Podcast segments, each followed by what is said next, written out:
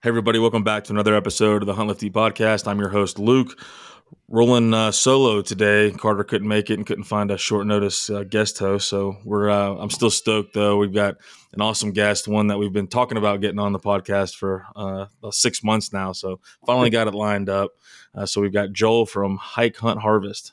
What's going on, Joel? How are you, man? I'm doing well. I'm um, stoked that we finally get down to sit and chat and really yeah. unpack what you guys got going on. And you know, it, there's a lot of uh, similarities. You're a little more technical than I am. I'm probably a little more bro lift, but on the fitness side, and so I'm really stoked. I'm sure I'm going to learn a lot in this one. Well, no guarantees. well, uh, let's just go ahead and uh, start off with kind of you know a little bit about you, your background. You know, if you came out, did you come up in the outdoors? You know, interest right. in hunting, fitness, all that.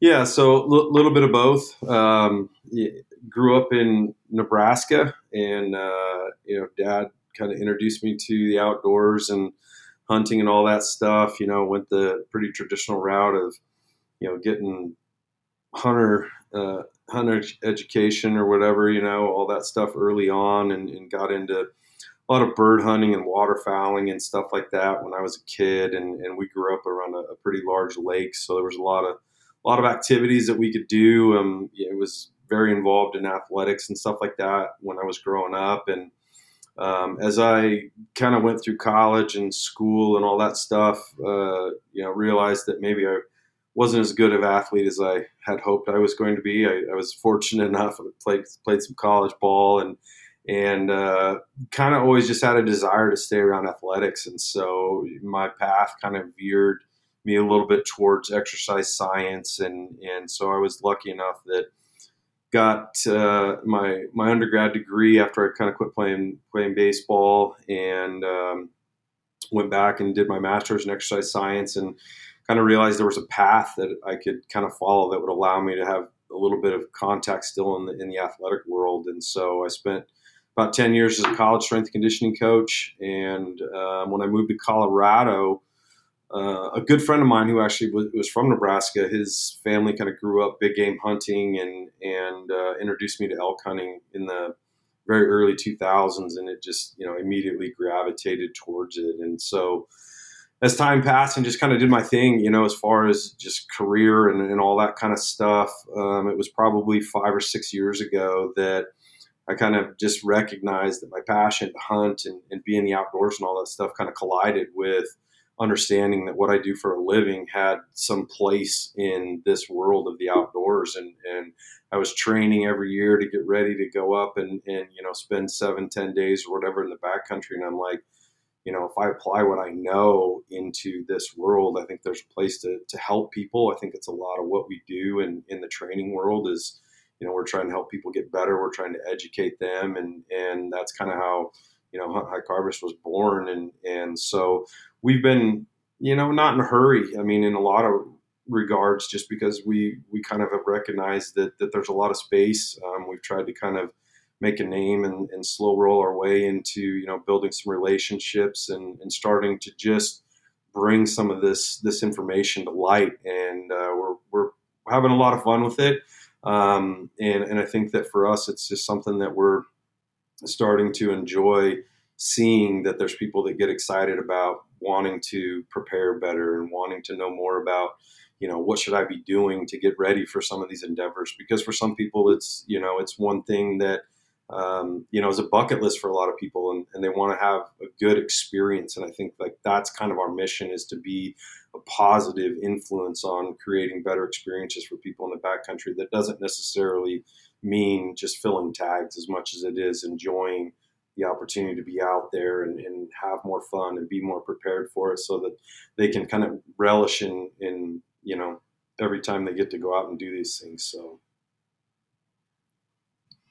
No, that's awesome. And I mean, it's very kind of a similar, I didn't have the formal background in, in the, the fitness training that you had, but you know, that's when I kind of started Hunt Lift Eat. It was just marrying the things that I did in life. It was real simple. You know, I didn't, I didn't work hard on the name. It was, literally the three things that I was the most passionate about. And I like to eat, and uh, we get a lot of jokes that we probably should have like a parentheses drink next to it, you know. But uh, work hard, play hard a little bit. But no, I, I, think it's I think it's great. I, there's definitely I mean, a, a demand, and there's a there's a big knowledge gap for a lot of folks that want to come up and, and train for hunting specifically and actually understanding how to train. You know, there's a lot of, you know, the, like the, I feel like you see, especially through social media, there's there's like one extreme or the other. One on the fitness right. side, it's like Cam, which you know, mad respect for what he does, but like sure. not everybody needs to go run 26 miles a day, right? Like right. there's a balance there. But then also some of the other guys where it's just like a ton of aesthetic bodybuilding type stuff. It's like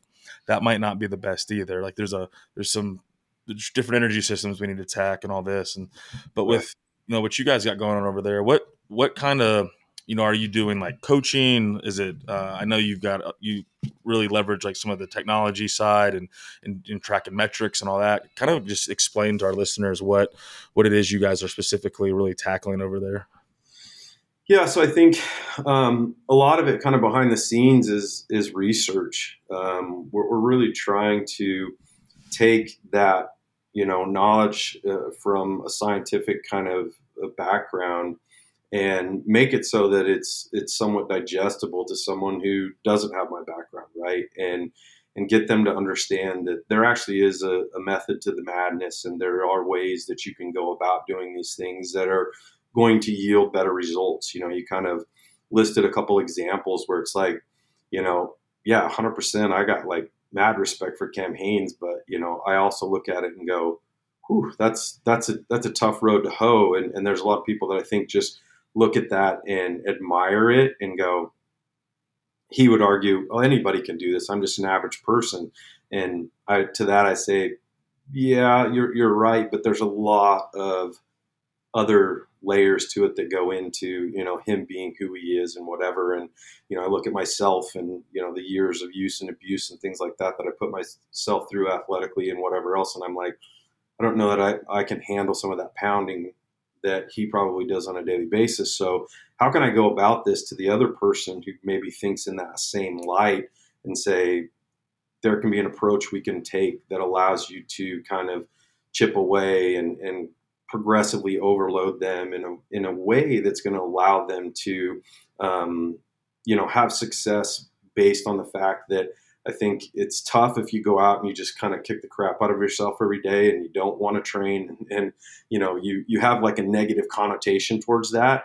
And I think that's where kind of the two meet which is like I can take principles behind scientific foundations and apply them to a person who's like I'm not going to be Cam Hanes but I still want to go out and still be able to get into the backcountry and I still want to be able to cover miles and I still want to be able to pack out my animal and some of those things. And to me, I think that's where kind of the two end up, you know, finding a, a middle ground a little bit because, you know, there's the CrossFitter who's like, man, I love that kind of training. I love to get out and just get after it whatever. And yet at the same time, you have those folks like, man, I did CrossFit for a while and dude, I just like all I did was get hurt, and all I did was feel like I was overtrained. And actually, at some point, I didn't feel better. It was great for a while, right? And to me, it's finding a little bit more of a systemic approach that allows you to have something that is going to be attainable and most importantly sustainable i think that's a big part of it um, and so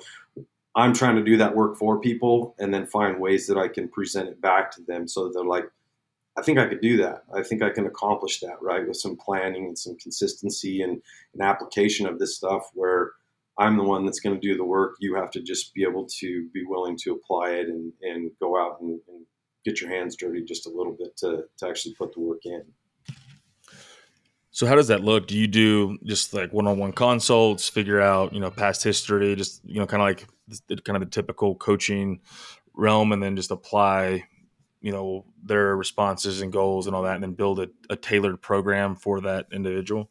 Yeah so we have uh, multiple avenues that we can take. Um, we do have like an app-based integration that works really well. Um, i've had multiple people that have reached out and said hey um, last year i had a guy who's like i drew a new mexico tag. I'm from uh, florida right? And at, at the end of the day he's like how am I going to get ready to go to New Mexico and you know spend half the month in, in September out there chasing something? And so you find out where they're at, right? Like you have to find out where are you currently at? What's your previous training history? Do you have injuries and things like that that we have to work around? And we can build tailored stuff.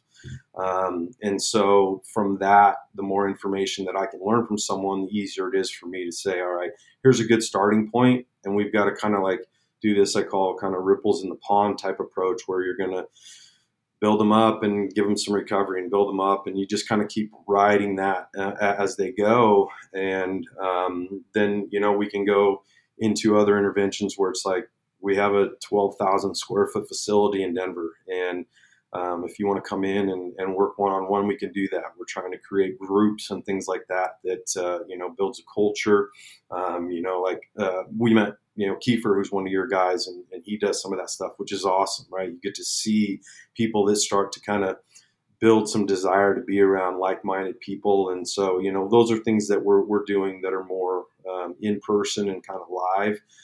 And um, you know, at the same time, it can be just as simple as saying like, "Hey, you know, what are you trying to accomplish?" And, and can I just give you some advice, right? So from kind of any of those, um, all the way down to the most basic things, which is like we've got downloadable stuff. If you want to just be like, hey, I want to do it on my own, here you go. Here's a link. Grab a hold of that, get in, and, and you can take off and, and solo it. So um, we're just trying to find any way that we can can give people outlets and resources that are going to help them um, with better outcomes. No, I love that, and you know, it's it's nested really well with kind of what we we do. We don't do the uh, individual coaching yet. We're we're working to try to bring on a few coaches. I I can't uh, don't don't have the time nor really the desire nor do I have the credentials. So I'll try to bring some folks in that are smarter than me. But you know I think that it's that it's great. There's so much like we were talking like the demand is so high. Like I get questions. That was why we initially did program. I had no intention of ever doing training programs, but I just kept having people like ask, and I was like giving them advice. And then finally I was like, screw it, let's just do a couple programs and then you right. know the people wanted different things and um, so I, I, think that it's really great what you guys are doing. I love the that, the fact that you guys have a physical location and a big gym. I still plan on getting up there and i was talking with uh, with some of the the guys from hunt wallet and then jeff from yeah. uh, you know I, we need to get an event together. We go up there and knock out a workout maybe do some shooting or something and then i'll sit sure. around and and and uh, talk just talk about you know the the culture and the community and just building that aspect. And that's what we're all about here. And it, it it's cool when we get those like-minded folks together and then just good things just seem to happen. Yeah 100% yeah. let's go. that yeah i mean that that conversation you know that like we had at western hunt fest and um, i think jason and i talk about this a lot which is you know in the sport world we get this like really kind of closed mindedness a lot of times. And there's a lot of folks, especially in the training world, that, you know, want to be unique. They want their, their brand. They want to, you know, think that their methodology is so unique and all this other stuff. And I'm like, that's great. You know, I I, if, if that's how you want to approach it. And, and as we've kind of begun to, you know, make some, some headway in, in this world, there's been so much more of a, an open kind of platform where people, want to share, people want to collaborate, and that type of thing. And it's almost refreshing to us because we're just like, man, it's nice to actually meet people who aren't really like protective to some degree about everything they do. I'm like, guess what? I teach people to squat. I teach people to lunge. I teach people how to improve. Like this, you know, yes, there's there's you know some some method behind it, but at the end of the day, like it's not that special. Let's let's not kid ourselves and think that you know how you're training people or what you're doing is like you know Einstein worthy of, of uh, noting. And, and so how you go about it and the way you do it and the way you build relationships and get people to buy into that is a whole nother story. And I think that's where, you know, having these conversations with, you know, with you guys and, and, you know, some of the other people that you mentioned, it's like, I would much rather have an environment where we're collaborative and that because we have like-mindedness and, and that we want to go out and share and, and work with people and whatever else that there's a much there's plenty out there for everybody right? And um, if you just kind of you know the, the saying of like you know if you want to go if you want to go fast go alone right? If you want to go far bring a team right? Yep. i think that that's kind of how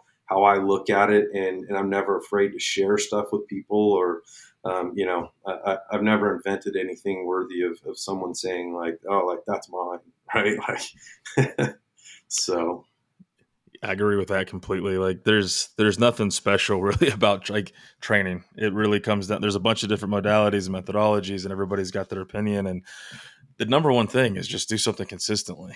like For sure. you know, you pick up a barbell 3 times a week, sprint twice a week and then do one, you know, moderate to long distance run and you do that every day for 20 years you're going to be in pretty damn good shape. And it's like it's really that simple but we just we want to overcomplicate it with all these different movements and yeah there's there's nuance to it definitely but at the end of the day you know a mediocre to subpar program executed for you know seven years consistently versus the best programmer in the world sporadically executed like it's the consistency is what matters and you do see that you see it in the fitness industry where guys really think that you know in all the influencers and all that shit today it's like yeah it's nothing special man like there, there's right. all, you know yeah there's not like the secret the secret is just to do it and continue to do so Yeah, right. You know, you go back to you know just the conversation with Cam, right? Like, why is he successful? Why is he capable of doing that? He's been consistent for a freaking long ass time, right? You don't just go out one day and be like, ah, I think I'm just going to go run 20 miles. Like, you can try, but guess what? He didn't start with running 20 miles. He started by running a mile or two, and then five, and then 10, and you know that's how he became who he is, and what what most people see and assimilate with now, right?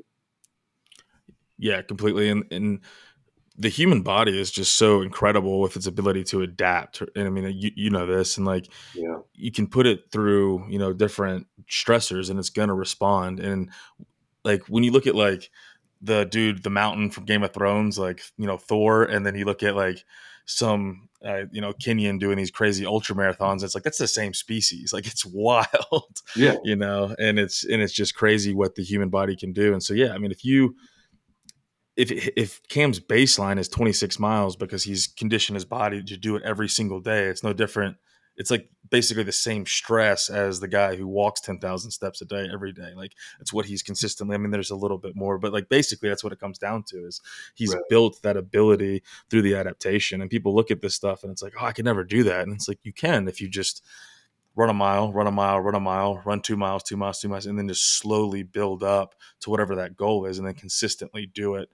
And then what happens is, is usually, I know, I know this is what I've done. It's like I have this goal, I hit that goal, and then I start all the way back to zero instead of just staying where I was at to then continue to progress. That's that's kind of how my my Right. approach has been through most of my life, which is regrettable. And you know, I really want to start working on trying to chase some of that for higher sure. level by just maintaining that consistency over a, an extended period of time and like the time horizon thing everybody wants the 60 week a, or the 60 day abs or you know 21 days to whatever and it's Oh like yeah, no yeah. like like start thinking in years or like even quarters like i like to do three month cycles you know and shoot things down that way and you start okay th- i'm gonna do three months followed by three months followed by three months followed by three months and now i've knocked out a year now you've really started to like make some real change Yeah, yeah. It, I, I'm here teaching a course to uh, first responders this week, and um, we, we kind of presented a chart to them. And, and a lot of times with with these folks, we talk about uh, being in police academies and fire academies, and and you know you have a really condensed portion where they have a lot of control. They institute all these things in terms of skills and physical training and all this other stuff.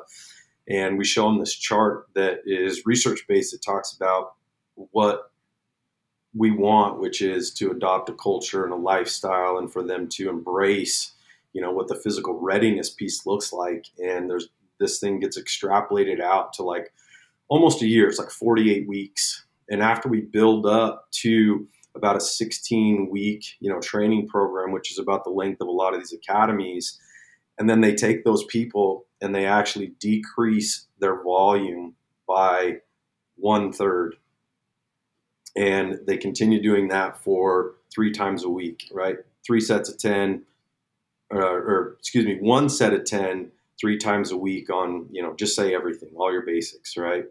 And you actually see that line continue to progress outward. So after you did all that work, the minimal kind of dosage of that to continue to see progress.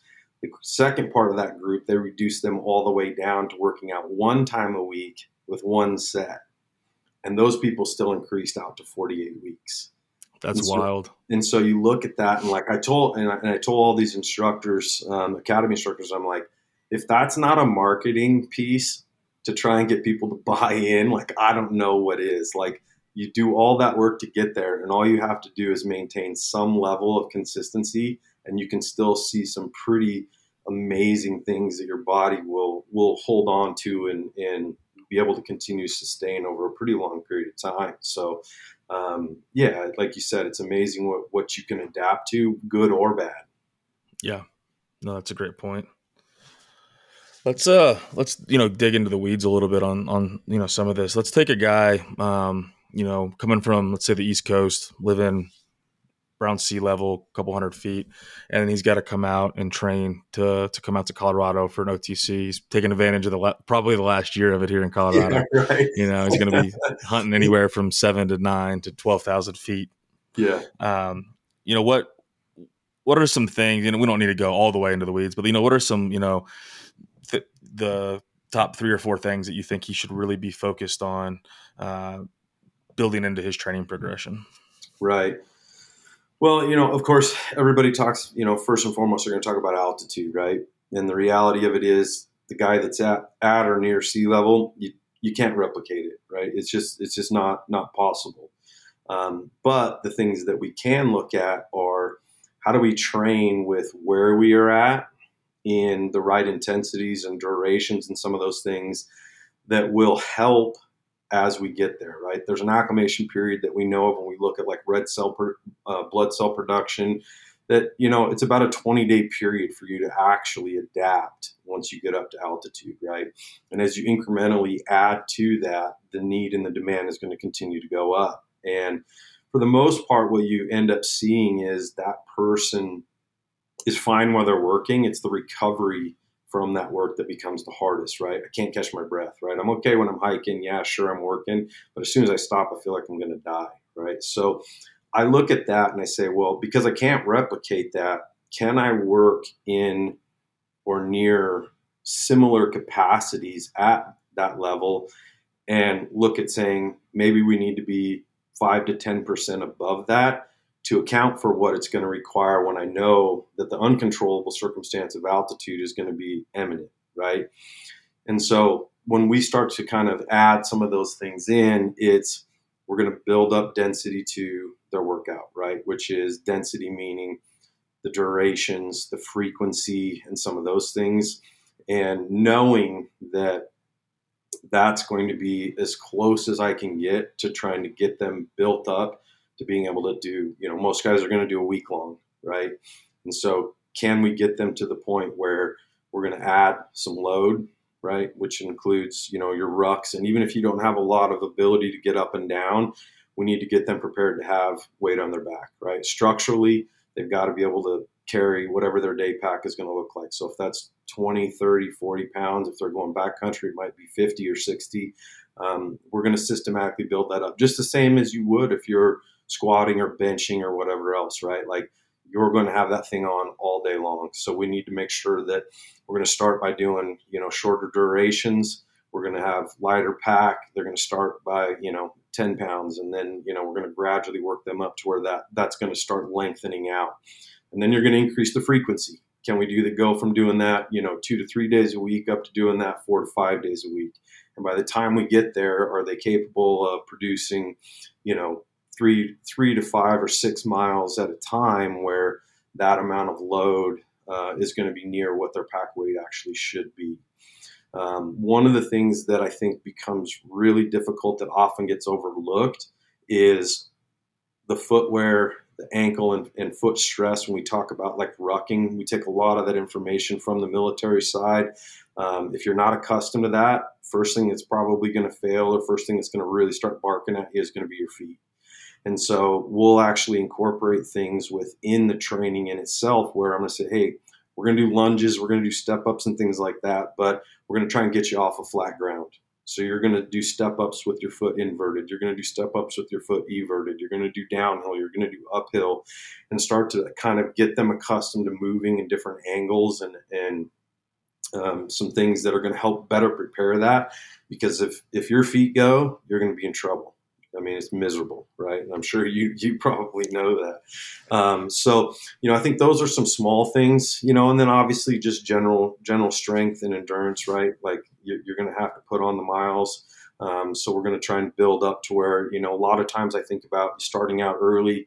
You're doing sets and reps, right? It's sets of ten, it's sets of twelve, whatever, you know, just basic things. But as that progresses, now it's hey, can we do two, three minutes of step ups continuously, right? To start to build up where the heart rate starts matching the output muscularly, and we start building some of that up. And then we start taking some of that rest and we start manipulating that down just a little bit.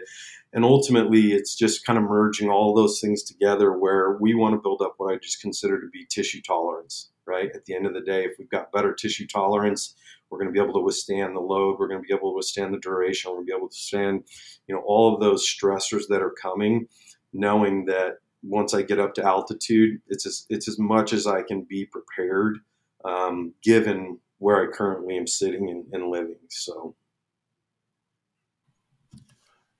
yeah, all that it's good because it it means we're kind of on the right track with our programming. So I'm glad because uh, you know that's kind of our same uh, thought process is there's those like the training masks and all these other things that everybody wants to say is like it prepares you, but it, it doesn't. No. Um, you know, empirically and anecdotally, I can tell 100%. you it doesn't. I uh, when I first got to Fort Carson, I had to take the ACFT like yeah. six days after I got on ground. And when the sprint drag carry, for those that don't know, it's a it's a sprint, then you drag a sled, and then you do a carry, and there's like a lateral movement in there. There's two sprints or whatever, but it's a it's a it, will get your heart rate jacked. Like it's actually a really good workout. Yeah. And uh, when you're dragging, you're dragging it going backwards. And so it's actually the new Army test is actually pretty pretty good. It sounds like they're going to scrap it because you know it's the Army. Yeah. And uh, but I did that. I remember like I felt like I took like a fluorescent light bulb, shattered it, and then just inhaled it. and my lungs were toast for like the neck. Like when I got to the run, I was dying, dying. Yeah. It was brutal. And I was like, man, this is oh. come to find out there's like a rule you're not supposed to they're not supposed to give you that for like a month after you get on the ground but it was hmm. good for me it was a wake-up call i was like you better get out and start doing some shit so yeah. I did the incline and I started prepping for for elk season, but it was it it'll kick you in the teeth, you know, if you're if you're not used to it. Um, that altitude for sure. And there's a lot of guys that kills their hunt. You know, a day in they get altitude sickness and they're toast. For sure. Yeah, and th- that's a really good point too because I think those are some of the other. That's like the minutia, right? Which is if you don't understand some of that basic stuff, right? Your exchange in terms of you know respiration is going to be higher, which means you're actually going to expel way more, um, you know, CO2. Your hydration status is going to be affected.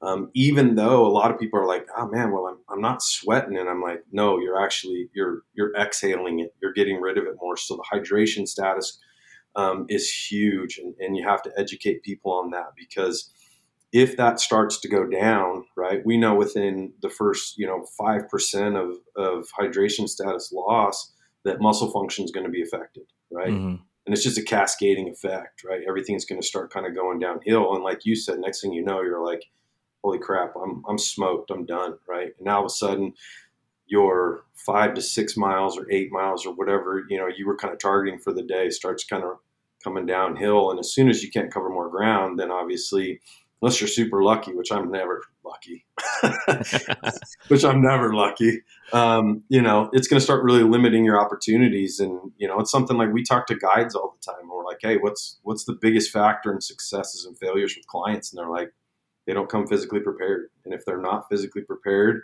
it's going to limit our ability to get them where they need to be to actually have a successful hunt, or the size of the trophy based on their inability to get there. Yeah, for sure. And I want to roll back to the because I've talked to a bunch of guys too, and that's you always get that, and then you get the, the, feet, you know, like what you mentioned earlier, and guys not knowing how to care for their feet. And I've talked about it. It's been a while. We probably should just hit it again. Is just like making sure it's something that's very near and dear to me as an infantryman. Um, is just taking care of your feet. Like it is a constant battle, and like you know, it's looking at, at your your buddy on the on the mountain and making sure he's changing his socks and taking care of each other because you, you just guys are especially as you start getting fatigued and tired and corners get cut and doesn't seem like a big deal. Guys won't take their, their socks off. They won't powder their feet. They won't air their socks out, boots out, whatever.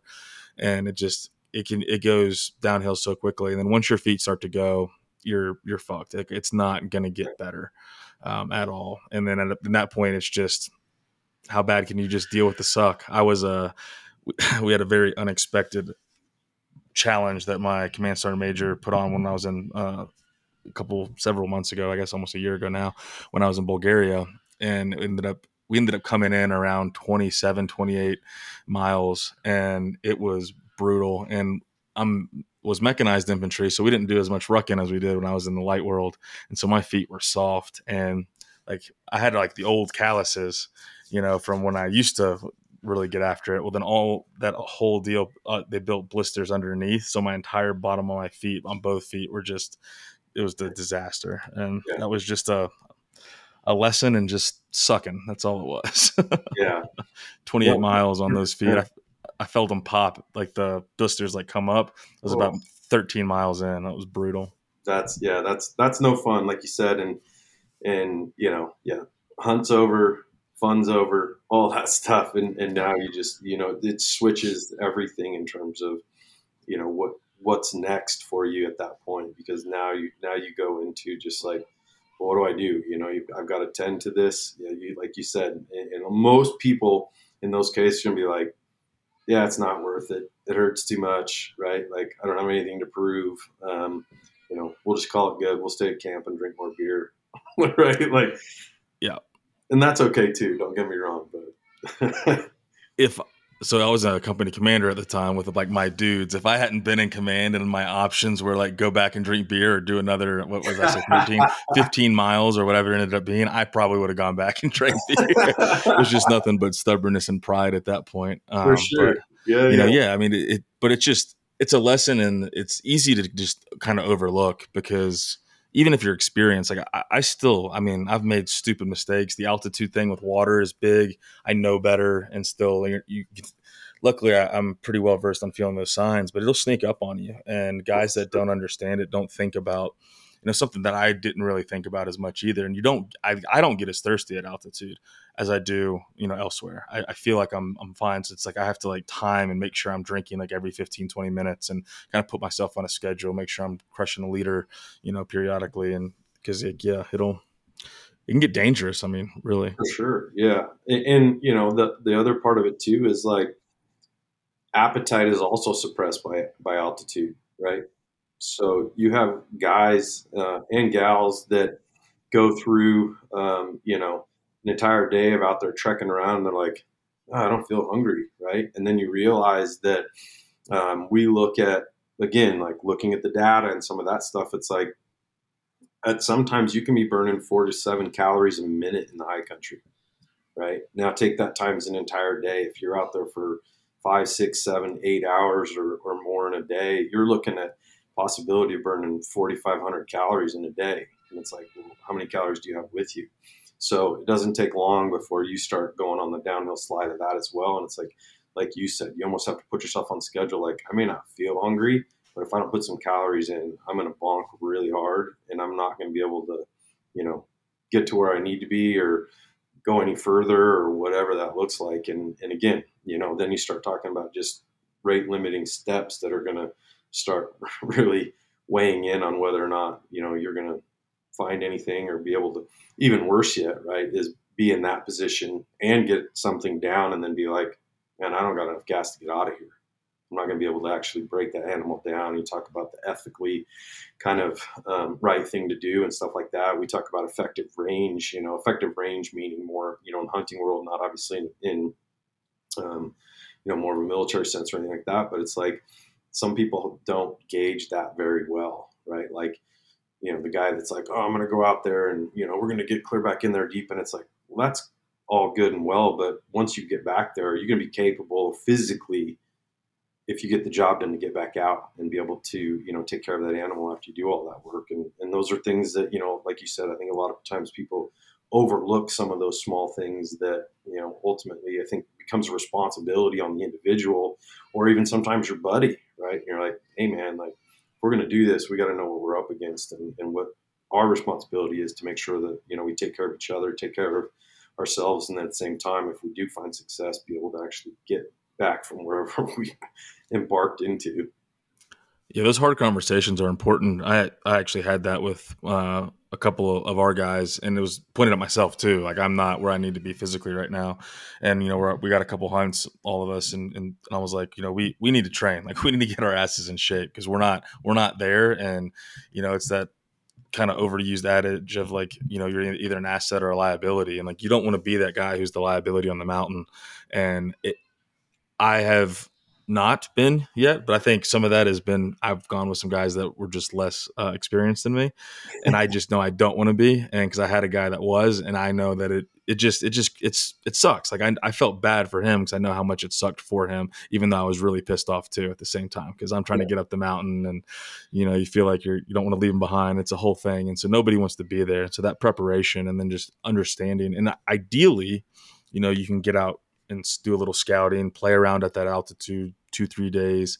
And then I, I always talk about expectation management, but you know, everybody wants to go do that 10 day backcountry going in deep, like you were just talking about. And it's like, maybe do your, like, do a three day, come out for a day, a three day, and then break that up in three chunks of three that's right. going to be a lot more manageable and realistic. Because what's going to probably happen if you think you're doing 10, you're going to go out for three, come back on four, and then not go back out. Right. Yeah, exactly. Yeah, that's that's a great point. I, I agree with that 100%. I mean, that's kind of what our strategy is this year. And I think maybe subliminally or subconsciously in, in the back of my head, that's kind of what I'm thinking. I'm like, sounds cool to do that, but maybe the, the smart thing for me to do being, you know, getting getting hopefully older and wiser is to is to make that more of a strategy where it's like if we hike back out five six seven miles or something like that and allow ourselves to kind of recharge and and you know unload reload that kind of thing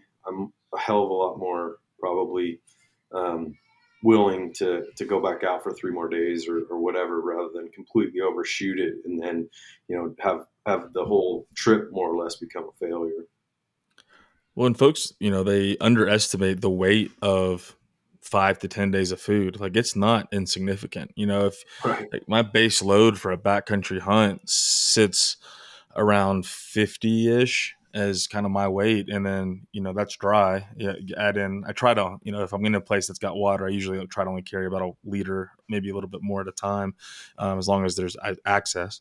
And then you look at, the food for that and that starts to add up really quick you know like real yeah. quick for 10 days worth of chow and there's different techniques like going up a little early if you can but if guys are coming from the east coast and traveling you know it's going to be hard to cache food and yeah. so you know there's just it's just there's a lot of stuff that i I've only been in Colorado for three years now, and so I'm not going to pretend like I'm the most experienced hunter. I do have a ton of experience living out of a bag, um, you know, right. out of a rucksack. More, more, than most, for sure. Yeah, so I've I it is a little different when you have to do it, you know, like, and that's something I think Army guys also don't consider. Big tricks there, right? Yeah, when you when you when it's with the army, you don't have a choice. It's just like when you know it's just what has to happen, you do it, and then when you know that you can like leave at any time, you're like, eh, it's easy to start talking yourself out of talk yourself off the mountain, you know, or come down a little early. And so yeah. I've been on both sides of all of it, and but I do notice that most of the guys I talk to through HLE and the team when they're playing in hunts, God, everybody, there's something about that 10 day backcountry hunt that just sounds super sexy to folks. And I'm like, right. I've never done 10 days straight in the backcountry. I've done 10 days straight out of a ruck to where at the point I don't really want to do 10 days straight in the backcountry. Right, yeah. It's not that glamorous. It sucks at about five. you know, I do 10 days straight if I've got a, you know, in a kind of a, a good base camp that we spike out from and be able to sleep oh, on yeah. a cot or something. But I, yeah, oh, yeah. Yeah, we that's what I tell people. I'm like, they're like, oh, well, you know, how do you guys hunt? And I'm like, well, it depends. I'm like, we have the full 16 by 20 like outfitter set up with, you know, the wood burning stove, and and I'm like, it's it's a lot more like glamping, and I'm like, it's real easy to get up in the morning and, and you know be like, I know I'm coming back to that at the end of the day, as opposed to hiking, you know, eight ten miles or whatever it is, and know that wherever you end up there is where you end up and there's no going back to a nice, comfy, cozy, warm place. It's like th- those two are entirely on different stratospheres. yeah, when you wake up and through the condensation, you realize you slid down and your your toe box was pushed up against the wall of the tent, so now your entire toe box is soaked. Your bottom of your pants are soaked. Your bag's soaked, and you're just sitting there freezing. And you're like, "This sucks." Yeah, yeah. you know, there's. it would be nice to know that, like, ah, there's a wood stove and a wall tent and yeah. or a camper or something. Yeah, I've I've definitely lessened my. I, I still think that there's value, and I do enjoy hard, shitty hunts but yeah. every hunt doesn't have to be that way. no, right? Like, uh, I mean, that's what I think we've done probably over the last five years is is we've really kind of done both ends of that spectrum where it's like, man, all that stuff is great, but there's actually a rate limiting step in that where it's like, if this is what we call home, you know, it's like you put a stake down and start drawing a radius where it's like, this is about as far as we're going to get in a day.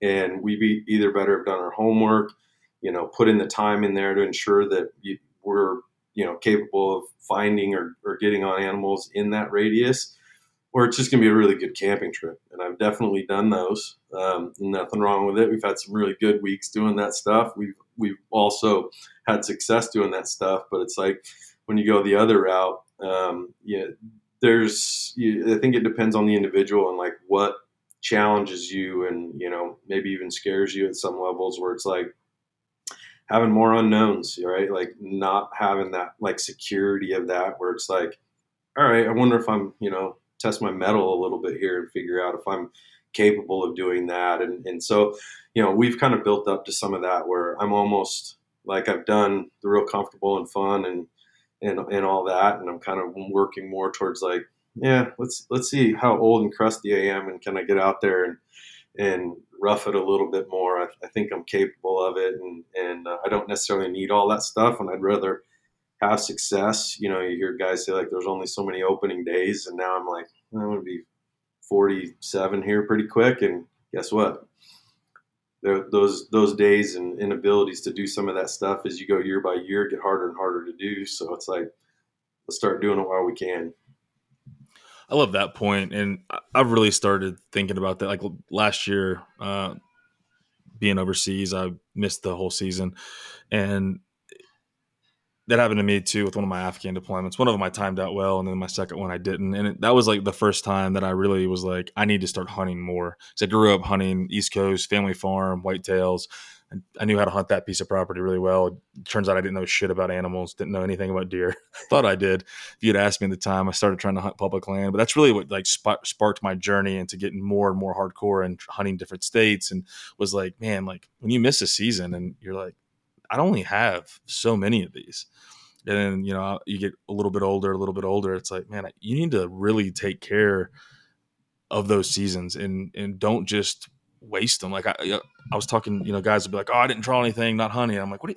there's leftover. There's OTC. There's other oh, states. There's you know, go hunt East Coast white. Like do something like hunt, man. Don't waste a season. You, you only there's a finite number of hunting seasons, and if you're really passionate about it, and then like God forbid your or our because I'm could be susceptible to this as well is like lack of preparation, mindfulness, training to cost a season or a, a good tag, a coveted tag. If you know, if you spend six, eight, ten years building up points or you know and then come out and because you're physically weak can't hack it like that's just unforgivable in my opinion like we have to be better than that.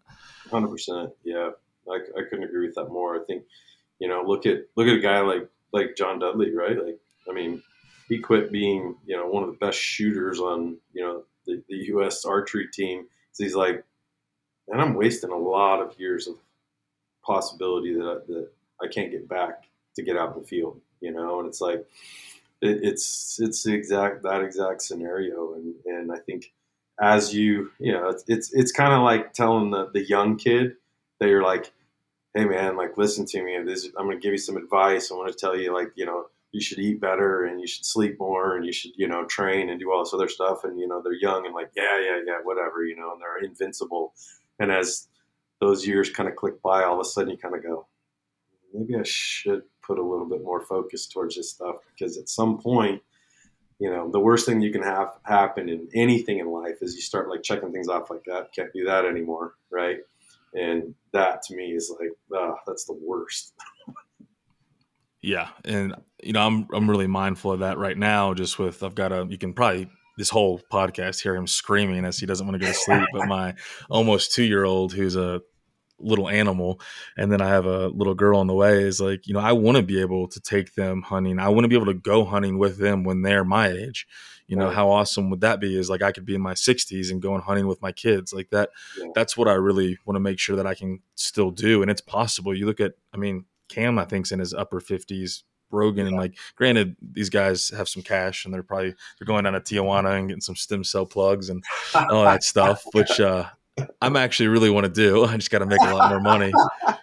It sounds like an awesome way to fix all some of my ailments, but like, yeah, like the just a lot of it is just as simple as taking care of ourselves and having a intelligent, measured approach to training, which I think is really important. And that's you're talking about CrossFit earlier. I, I used to CrossFit and I, I, was mediocre at it, I guess. But I, uh, I, looking back and like one of the reasons why I, left was because it's it's more exercise than actual training. That isn't some gyms and some trainers do, but like if you were to train more like what the games athletes train, I think that's the right the right measure, right? Like those right. guys aren't doing a random workout of the day with right. a work up to a one rep max on you know one lift, and then they just just popcorn up jumping around all the time. Like these guys have a legitimate progression in their training. They're they have dedicated strength that where they're actually doing legitimate like you know five by five, five by ten, like built in like real true progression, and then they're doing a series of smaller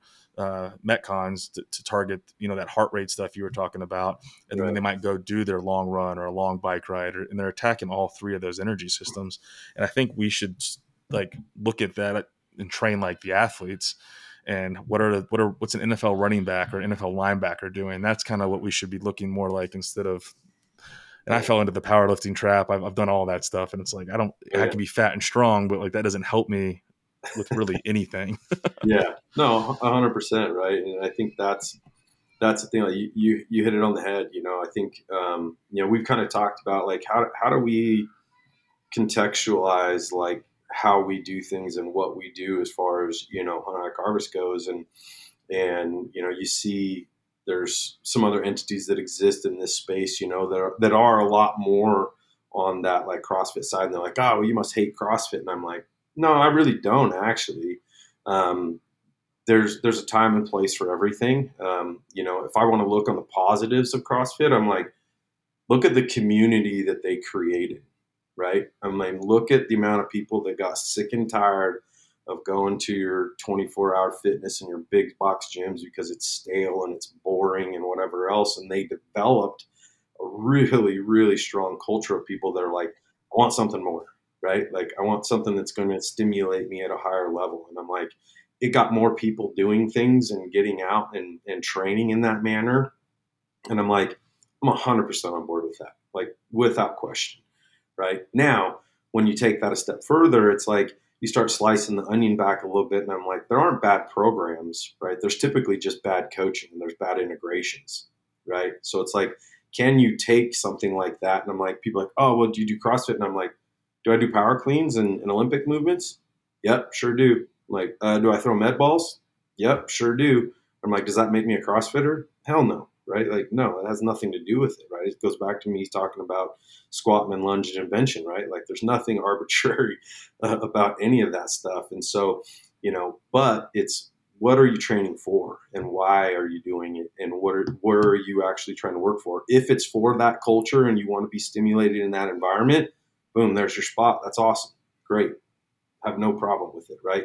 But if you say, here's where I want to be, and I look at that and say, that'll work for a little bit, but I may need to adjust and alter some of that stuff because the, like you said, the long play there probably isn't going to get you where you need to be, right?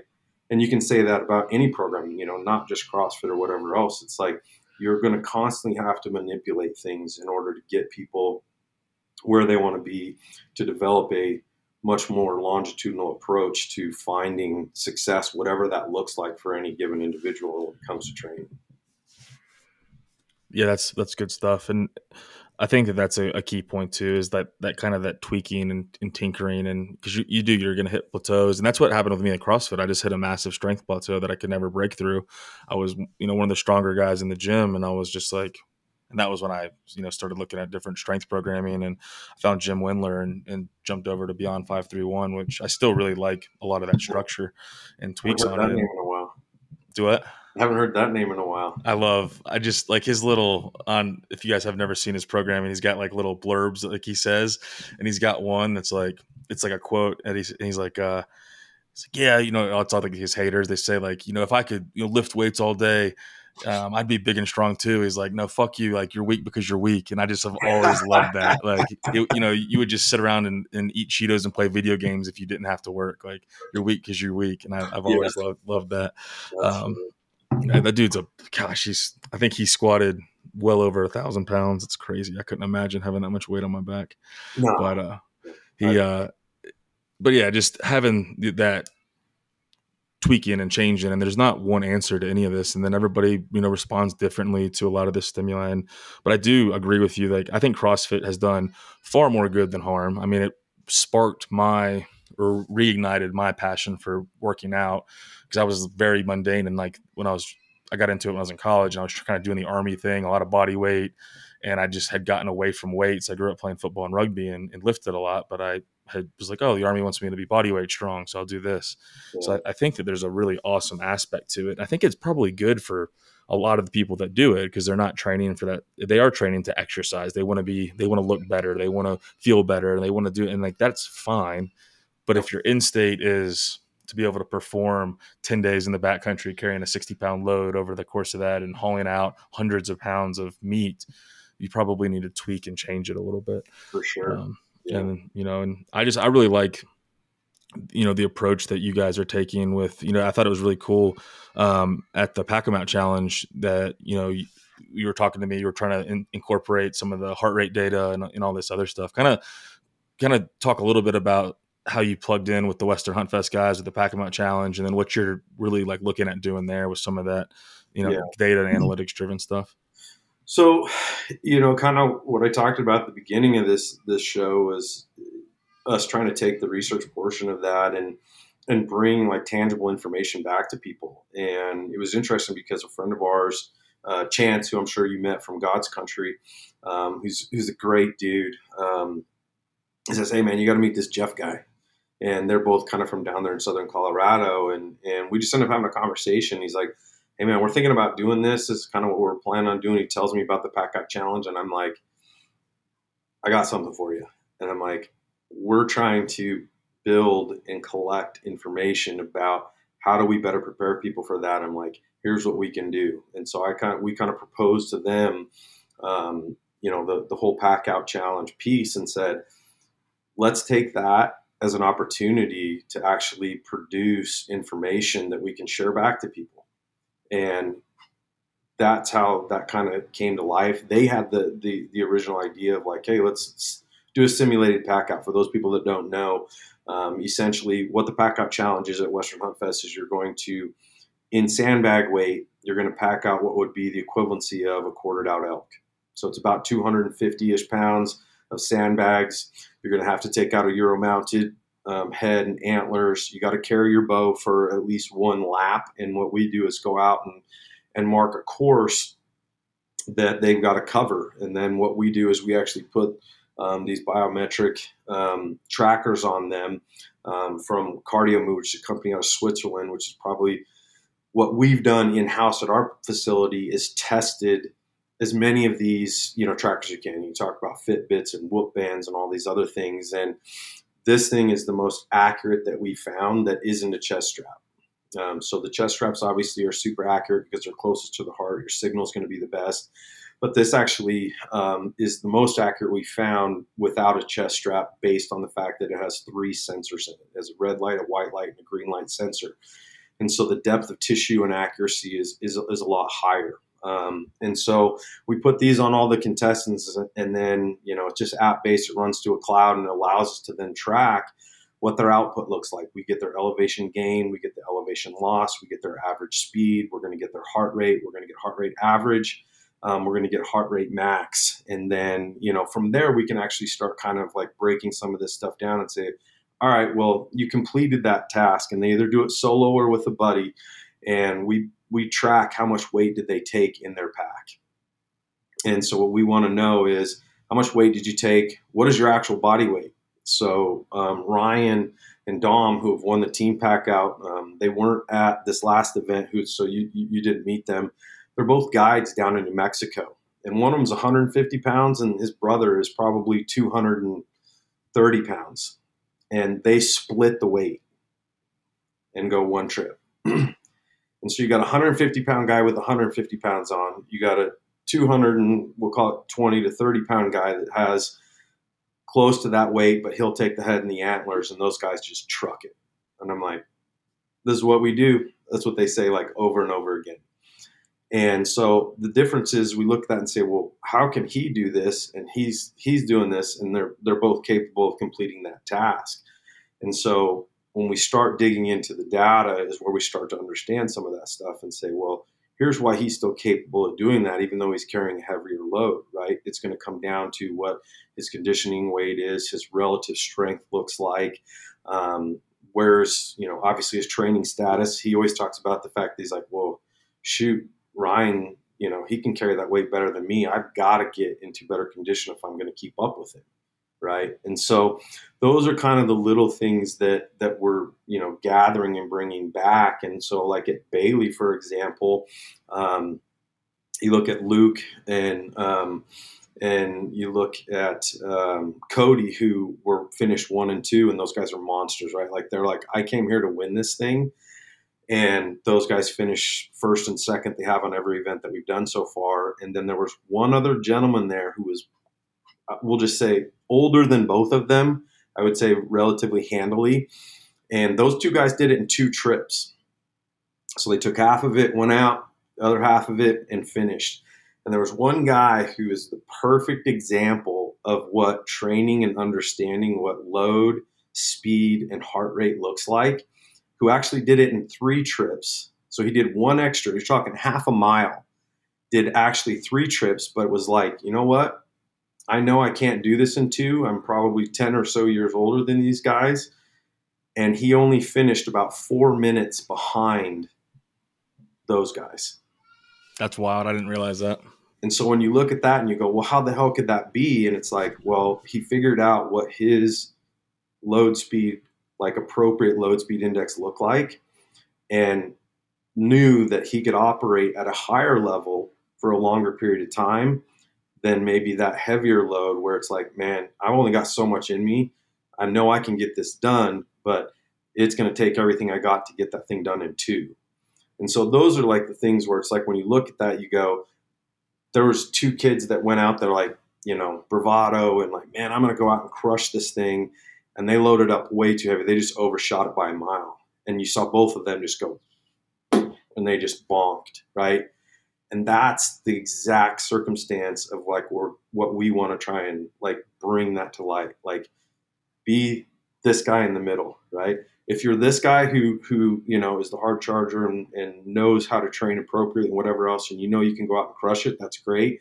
Don't be this third guy who goes oh i can do that and then put yourself in trouble and then not be successful or worse yet you know get yourself injured because with 100 pounds on your back in the backcountry bad things can happen, right? And so like that's kind of where it's like when we kind of sat back and looked at all that, I'm like, that's that's where the proof is is at in the pudding when we talk about what do we want to try and bring to people and what do we want to show them so that they can have better experiences and know that like which one of those boxes do you fit in and how can we make sure that we kind of steer you in the right direction by giving you that information and go aha that's where i need to be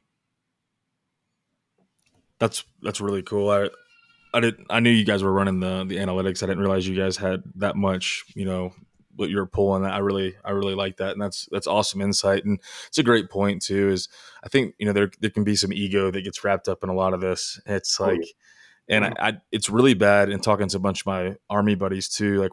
Uh, we just did a podcast with one of my uh, buddies who's a former infantryman, and like he struggles with it. Like we, we always want to get like point A to point B, like, yep. like real hard, real fast. Like get there, like we're gonna glass here. Let's let's go.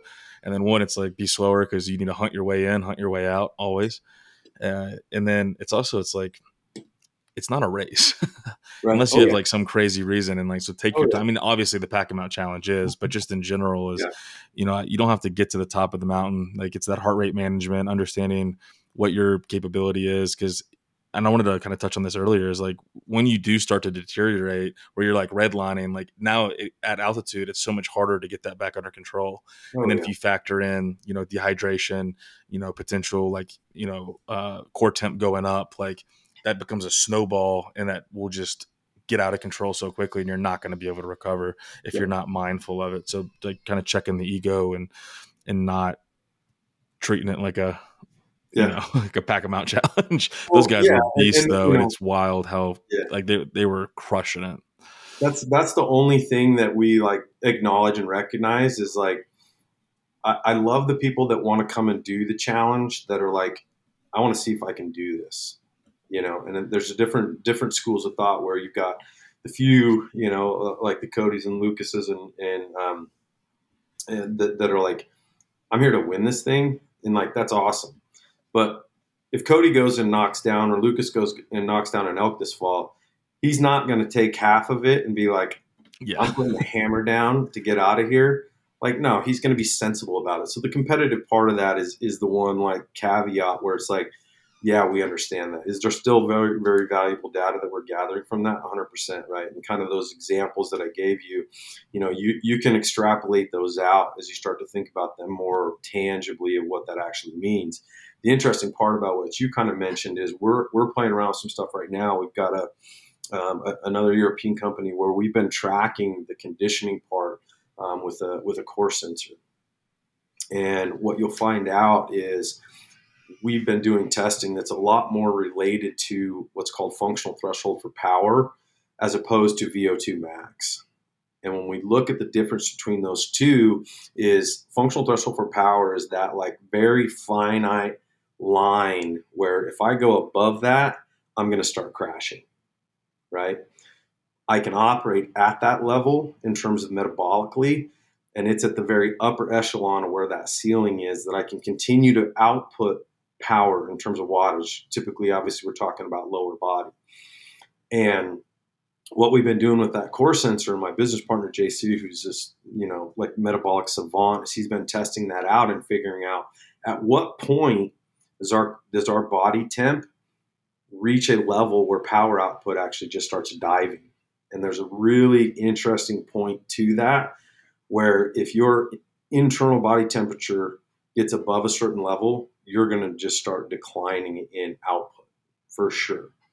And so again, it goes back to some of these things of like how hard do you go, what's the pace you go, and, and all these things where if you get beyond that, we know that at that point you're gonna you're really gonna struggle because it, it's like running out of gas, right? Like no matter what, like the engine's gonna start sputtering, and it's really difficult that you're ever gonna get back to you know full status if we go beyond that point, and your output's really gonna struggle. And if you're you know out in no man's land, you got a long ways to go yet.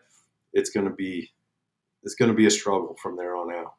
So it's how can we push that line and keep you operating there without going beyond it where then bad things can start peeking their head out. Well, Joe, we're, we've pushed past an hour here, and I, all that was was awesome. Um, I'm I'm stoked. To, you know, we need to have you back on and keep going because I think we can go for another hour and keep unpacking all yeah. this. There's uh, we didn't we didn't touch on half the stuff that that I wanted to, but I uh, I really appreciate your time. You got anything to close us out with? No, I uh, you know I, I just appreciate it. Uh, I'm glad we finally got to hook up. It was fun to get to meet you know more of the the, the HLE crew uh, out at Western Hunt Fest. Obviously, anything we can do. I, I, love the idea of us getting you know kind of collecting everybody and getting together, even if it's uh, more of a social thing or just shooting or, or, working out or whatever. I mean, we love that idea, and I think um, we should we should make that happen. But um, thank you for you know making the time. I know you're you're busy and uh, life's going to change quick for you any moment. So uh, two under uh, two, it's going to be great. Yeah, right. So all the best with that, and, and I, I, just appreciate the chance to get down and talk with you. I really enjoyed it. Absolutely, I appreciate it. Uh, where can everybody find you guys on uh, social media and your website? Uh, Hike Harvest Outdoors. Um, you, we, you can look up uh, H3O. Um, we have you know YouTube page, hunthikeharvest.com. Um, I think if you look at that, you, you, should be able to find us pretty easy. We're not we're not too tough to find. I don't think uh, we haven't quite hit the algorithm yet. So you know, there's not we're not in the in the tens of thousands of followers or anything like that. So uh, some of us have day jobs, and uh, I don't have a social media coordinator. So, but uh, if you go if you go check that out, know, obviously uh, we're, we're, really trying to do our best to you know reply back and get to people. So um, we love to hear from you. If obviously any people have questions or stuff like that, you know, our, our mission is to give back as much as we can. So please uh, reach out if we can help. Awesome. I appreciate you coming on and your time. And, and, I think if I was to sum this one up, it's it's prep. You know, make sure you guys are ready for the mountain, ready for any any hunt really. Because even just dragging a whitetail out of the woods, you'll realize really quickly how how fat and out of shape you are when you're dragging a whitetail. So uh, yeah. definitely put the work in. Now's the time. You know, when this one drops, will probably be August. So now you're cramming. So you got to catch up. So get after it. And as always, I appreciate the hell out of you guys. Thanks so much.